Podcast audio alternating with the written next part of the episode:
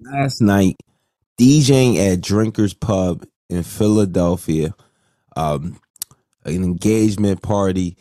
Another DJ comes up to me. He's like, "Yo, you're killing it! You're killing it! You're killing it!" You know, thank you, appreciate it. Then proceeds to ask, "Can he DJ the last 15 minutes of the night?" Because he's a DJ. He DJs Bollywood music for this company. Uh, they're the top, you know, top Bollywood company. And mind, mind you, by the way, I was DJing a uh, engagement party primarily 90, I want to say 98% uh, Indian population. Very dope, a lot of fun. But the man who hired me, my guy Sagar, very good guy, he didn't want not too much Indian music at all, which was was dope. Either either way, I'm I'm very uh, versed in uh, Bollywood music, Bhangra, and uh, every you know all types of genres. You know, a true open format DJ. But uh, yo, which was my which was shocking because I asked him, you know, when I had the client call, you know, nationality, background, he told me, he's like, I don't want too many, too much of that. He wants the party to be ratchet, and he got down. He got down and busy. A lot of Drake, a lot of French Montana, like a lot of Future too. Like that, those were his favorites. So he, you know, the way he described to me, I got the vibe. I knew what he wanted. So ready to rock and load and load, and that's what I was doing, man. The whole night was dope. But my question: If you're a DJ and you go to a party, is it oh, is it okay or even appropriate to ask the other DJ, "Can I get on and DJ while you're DJing?" And I don't think that's appropriate. I actually think that's absurd. It's, it's kind of crazy like I feel like at, at, at, the moment when a DJ is DJing, you're a DJ as well. Cool. Observe. You want to have conversation. That that's dope.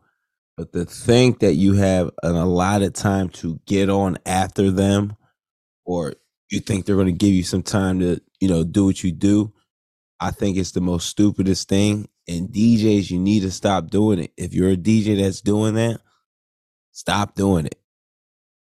Because at the end, it's like if I if I've been DJing for 16 years. I went to plenty of events where y'all been around and yo knows the DJ doing their thing, killing it. Been around, knows the DJ, they're not doing their thing. And I would never be like, hey, let me get on here. Yo, you know what I'm saying? Even even like parties popping, I would never go to like, yo, I'll DJ too. Let me get on and nah, man. I I always tell them, yo, you're doing your thing.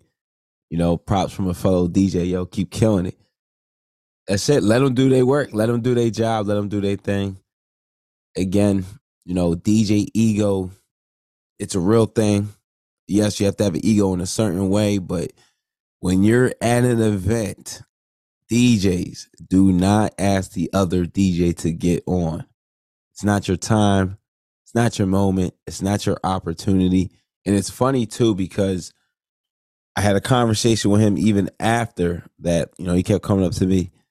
You know, and I wasn't being rude or anything. Cause I think that's another thing too. You know, DJs when you're being approached by other DJs, you know, don't be dismissive, don't be rude, be cordial. DJ DJing and DJs is a real community. So be cordial to the community and people in the community and your guests that are in the community.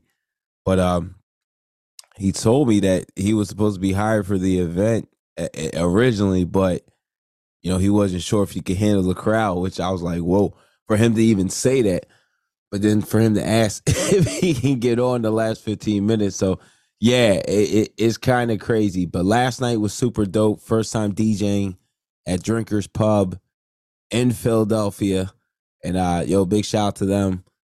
You know, a lot of fun. I mean, shoot, kept offering so many drinks. I'm not really a big drinker at all, even when it's offered to me while I'm DJing.